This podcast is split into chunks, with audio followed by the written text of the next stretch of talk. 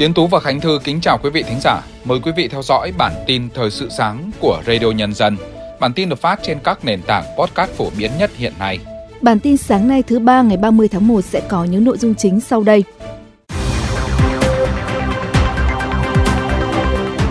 Thủ tướng chỉ đạo các giải pháp phòng ngừa tai nạn giao thông phục vụ nhân dân đón Tết. Trình Thủ tướng cấp đổi cấp lại bằng Tổ quốc ghi công cho hơn 1.800 liệt sĩ.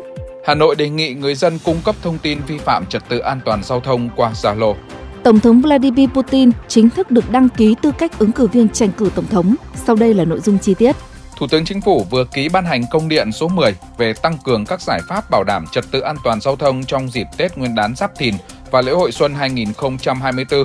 Công điện gửi Bộ trưởng các bộ, Công an, Giao thông Vận tải, Y tế, Thông tin và Truyền thông, Văn hóa, Thể thao và Du lịch, Chủ tịch Ủy ban Nhân dân các tỉnh, thành phố trực thuộc Trung ương, Ủy ban An toàn Giao thông Quốc gia, công điện yêu cầu các đơn vị triển khai phương án tuần tra, kiểm soát chặt chẽ, xử lý nghiêm minh đối với tất cả các hành vi vi phạm trật tự an toàn giao thông, đặc biệt là trên đường bộ, nhất là các tuyến đường cao tốc, tập trung xử lý các hành vi vi phạm là nguyên nhân trực tiếp gây tai nạn giao thông, ùn tắc giao thông như vi phạm quy định về nồng độ cồn, chạy quá tốc độ quy định, chở quá số người quy định, đồng thời ngăn chặn và xử lý triệt để các vụ đua xe trái phép, tụ tập gây rối trật tự công cộng. Các đơn vị bảo đảm hệ thống thu phí điện tử không dừng hoạt động thông suốt, cùng với đó khẩn trương hoàn thành nâng cấp sửa chữa bảo trì các tuyến giao thông trọng điểm trong đô thị và trả lại lòng đường phục vụ nhân dân đi lại, hoàn thành một tuần trước kỳ nghỉ Tết Nguyên đán. Chủ tịch Ủy ban nhân dân cấp tỉnh phải chịu trách nhiệm toàn diện trước Thủ tướng Chính phủ về công tác bảo đảm trật tự an toàn giao thông tại địa phương mình. Bộ Lao động Thương binh và Xã hội cho biết vừa có tờ trình gửi Thủ tướng Chính phủ đề xuất cấp đổi, cấp lại bằng Tổ quốc ghi công đối với 1.871 liệt sĩ. Các liệt sĩ thuộc 36 tỉnh, thành phố đã hy sinh trong các giai đoạn cách mạng trước đây. Các trường hợp công dân được cấp lại bằng Tổ quốc ghi công bao gồm bằng Tổ quốc ghi công bị mất, bằng Tổ quốc ghi công bị thiếu thông tin do mở chữ, bằng Tổ quốc ghi công bị hư hại, trong năm 2023, toàn quốc đã tìm kiếm quy tập 1.328 hải cốt liệt sĩ, tiếp nhận 5.055 mẫu hải cốt liệt sĩ và mẫu sinh phẩm thân nhân liệt sĩ. Hiện cả nước còn gần 180.000 hải cốt liệt sĩ chưa tìm kiếm, quy tập và gần 300.000 hải cốt liệt sĩ đã được quy tập nhưng chưa xác định được danh tính. Cổng thông tin quốc gia về đăng ký doanh nghiệp Bộ Kế hoạch và Đầu tư vừa đưa ra thống kê cho thấy số doanh nghiệp thành lập mới trong tháng 1 năm 2024 là hơn 13.500 doanh nghiệp, tăng 24,8% so với cùng kỳ năm 2023. Đáng chú ý, đây cũng là tháng 1 có doanh nghiệp gia nhập thị trường cao nhất giai đoạn 2018-2024.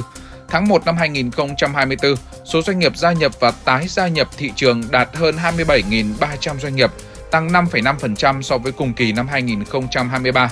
Theo Cục Quản lý Đăng ký Kinh doanh, số doanh nghiệp quay trở lại hoạt động tăng ở 6 trên 17 lĩnh vực, gồm kinh doanh bất động sản, thông tin và truyền thông, công nghiệp chế biến chế tạo, nông nghiệp, lâm nghiệp và thủy sản. Từ ngày 1 tháng 2 tới, Nghị định số 90 của Chính phủ quy định mức thu, chế độ thu, nộp, miễn, quản lý và sử dụng phí sử dụng đường bộ sẽ có hiệu lực. Mặc dù không tăng so với nghị định cũ, nhưng nghị định mới quy định phí sử dụng đường bộ sẽ tính theo năm, tháng hoặc theo chu kỳ kiểm định của xe ô tô. Đơn vị đăng kiểm cấp tem nộp phí đường bộ tương ứng với thời gian nộp phí. Đối với xe ô tô kiểm định lần đầu, thời điểm tính phí sử dụng đường bộ tính từ ngày phương tiện được cấp giấy chứng nhận kiểm định. Để nâng cao hiệu quả công tác bảo đảm trật tự an toàn giao thông, Phòng Cảnh sát Giao thông Công an thành phố Hà Nội đề nghị nhân dân thủ đô tham gia phát hiện, cung cấp các thông tin phản ánh các hành vi vi phạm trật tự an toàn giao thông trên địa bàn thành phố. Khi phát hiện các hành vi vi phạm, người dân có thể ghi nhận bằng hình ảnh, clip, phản ánh trực tiếp hoặc qua số điện thoại 024 3942 4451 hoặc qua tài khoản Zalo Phòng Cảnh sát Giao thông Hà Nội để cung cấp thông tin. Phòng Cảnh sát Giao thông sẽ tiếp nhận, kịp thời xác minh, xử lý theo quy định của pháp luật. Đại diện bến xe Mỹ Đình và bến xe Giáp Bát thành phố Hà Nội cho biết, trong thời gian phục vụ Tết, lượng khách dự kiến đi qua bến lúc cao điểm tăng khoảng 300 đến 350% so với ngày thường. Đợt cao điểm sẽ diễn ra từ ngày 31 tháng 1 đến ngày 9 tháng 2, tức từ ngày 21 đến ngày 30 tháng Chạp. Sở Giao thông Vận tải Hà Nội cho biết, nhằm đáp ứng nhu cầu đi lại tăng cao của người dân trong dịp Tết Nguyên đán 2024, Sở đã cấp 350 phù hiệu xe tăng cường phục vụ hành khách vào những giờ và ngày cao điểm. Tiếp theo là các tin tức thời sự quốc tế. Ủy ban bầu cử Trung ương của Liên bang Nga ngày 29 tháng 1 đã chính thức đăng ký tư cách ứng cử viên tổng thống cho đương kim tổng thống Vladimir Putin. Ủy ban bầu cử Trung ương Liên bang Nga cho biết trong số 315.000 chữ ký ủng hộ ông Putin theo quy định, cơ quan này đã chọn ngẫu nhiên 60.000 chữ ký để kiểm tra và kết quả đạt tỷ lệ hợp lệ gần như tuyệt đối. Như vậy, ông Putin trở thành ứng cử viên tổng thống thứ tư được đăng ký trong cuộc bầu cử vào tháng 3 tới. Đây là cuộc tranh cử tổng thống thứ năm trong sự nghiệp chính trị của ông. Trước đó, ông đã 4 lần được bầu làm người đứng đầu nhà nước Liên bang Nga, trong đó số phiếu ông nhận được cao nhất là vào năm 2018 với 76,69% số phiếu. Liên quan đến gói hỗ trợ Ukraine của Liên minh châu Âu EU, ngày 28 tháng 1, báo Financial Times đã tiết lộ kế hoạch bí mật được giới chức EU soạn thảo. Theo đó, Liên minh châu Âu EU sẽ có biện pháp đáp trả nhằm vào kinh tế của Hungary nếu Budapest ngăn chặn gói cứu trợ mới dành cho Ukraine tại hội nghị thượng đỉnh của khối, dự kiến diễn ra vào cuối tuần này. Đây không phải là lần đầu tiên Hungary mâu thuẫn với các đối tác EU. Năm ngoái nước này cũng đã phủ quyết không cho phép EU cấp 19 tỷ đô la Mỹ cho Ukraine trong năm 2023.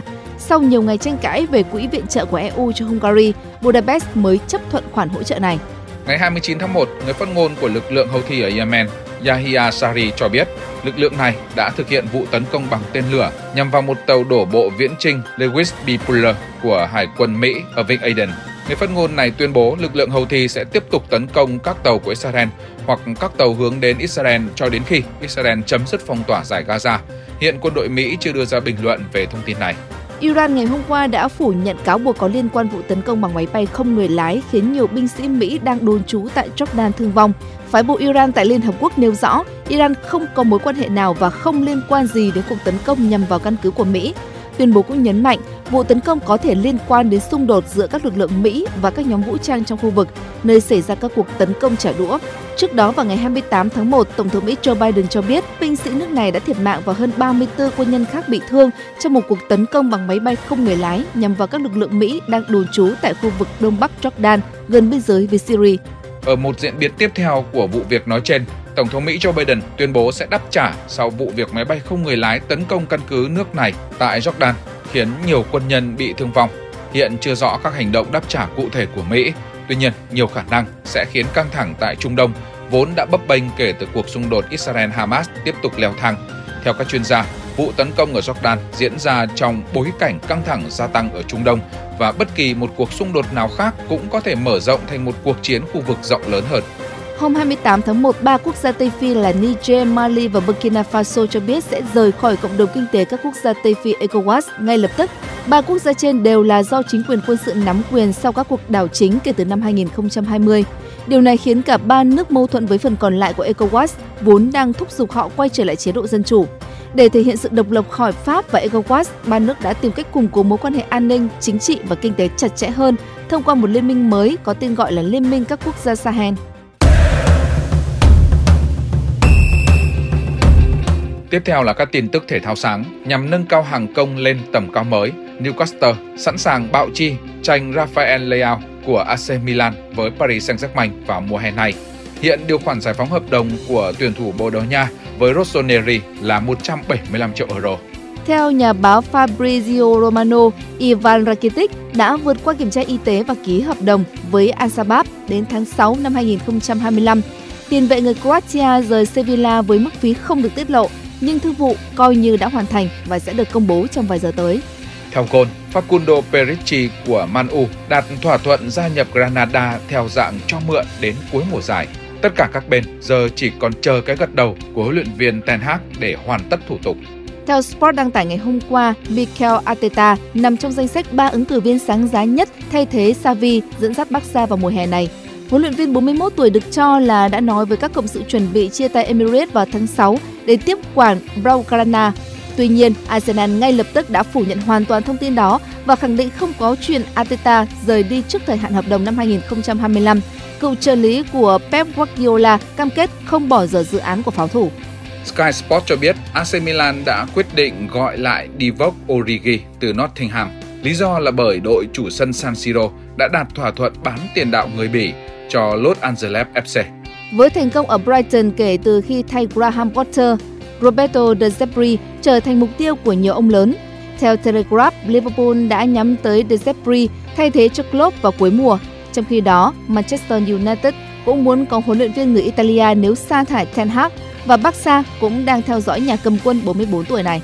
AMC Sport cho biết Sau cuộc trao đổi mới nhất, Zidane đã từ chối dẫn dắt đội tuyển Algeria với liên đoàn bóng đá nước này. Thất bại trong việc thuyết phục Zizou, liên đoàn bóng đá Algeria sẽ chuyển hướng sang một cựu huấn luyện viên Real khác là Julen Lopetegui. Giữa bộn bề công việc, giữa những áp lực của cuộc sống, đôi khi chúng ta bỏ lỡ những dòng thông tin hữu ích trong ngày. Hãy để Radio Nhân dân giúp bạn tiếp cận với những thông tin để mỗi phút chúng ta không bỏ qua bất cứ một thông tin quý giá nào. Bật Radio Nhân dân vào mỗi buổi sáng và chiều trên các nền tảng số hiện đại nhất để cập nhật những tin tức chính xác và hữu ích. Radio, Radio Nhân, dân, đồng, đồng hành cùng bạn, dù, dù bạn ở đâu. Phần cuối của bản tin sáng nay là thông tin về tình hình thời tiết. Xin mời biên tập viên Tiến Tú. Cảm ơn biên tập viên Khánh Thư. Thưa quý thính giả, đêm qua miền Bắc trời mây nhiều nhưng mưa thì giảm đáng kể xuống còn vài nơi nền nhiệt toàn miền Bắc lúc này đều đã cao trên 10 độ. Ở vùng Đông Băng và thủ đô Hà Nội, nhiệt độ cao từ 12 đến 13 độ, trời vẫn còn rét. Tuy nhiên đến khoảng 10 giờ sáng thì nền nhiệt toàn Bắc Bộ đã tăng lên trên 15 độ và đến 13 đến 14 giờ chiều nay, nền nhiệt ở khu vực vùng núi Trung du Bắc Bộ sẽ tăng lên ngưỡng 17 đến 18 độ. Vùng Đông Băng và thủ đô Hà Nội nhiệt độ cao từ 19 đến 20 độ. Trời rét nhưng cơ bản không có nơi nào xảy ra rét hại. Ở miền Trung đêm qua, Mưa đã giảm, nhiệt độ thì tăng rõ. Lúc này ở khu vực từ Thanh Hóa trở vào đến Thừa Thiên Huế, nhiệt độ đều cao trên ngưỡng 14 độ. Trong ngày hôm nay, khu vực từ Thanh Hóa trở vào đến Thừa Thiên Huế sẽ hửng nắng nhẹ về trưa và chiều. Nền nhiệt cao nhất trong ngày hôm nay ở khu vực từ Thanh Hóa đến Hà Tĩnh ở mức 19 đến 21 độ. Khu vực từ Quảng Bình đến Thừa Thiên Huế, nhiệt độ cao từ 21 đến 23 độ. Vùng từ Đà Nẵng đến Quảng Ngãi, nhiệt độ cao từ 24 đến 27 độ. Còn khu vực từ Bình Định đến Bình Thuận, nhiệt độ cao nhất trong ngày là 28 đến 31 độ. Các tỉnh thành phía Nam như ở khu vực Tây Nguyên hôm nay sẽ là một ngày nắng mạnh, rét nhẹ ở Tây Nguyên sẽ tăng nhanh và mức nhiệt ở Tây Nguyên ngày hôm nay được dự báo sẽ là 28 đến 31 độ. Trong khi ở khu vực Nam Bộ, nhiệt độ cao từ 33 đến 35 độ, nóng cục bộ tiếp tục xảy ra ở khu vực miền Đông Nam Bộ. Những thông tin thời tiết vừa rồi cũng đã kết thúc bản tin thời sự sáng nay của Radio Nhân dân. Kính chào tạm biệt và hẹn gặp lại quý thính giả trong các bản tin tiếp theo.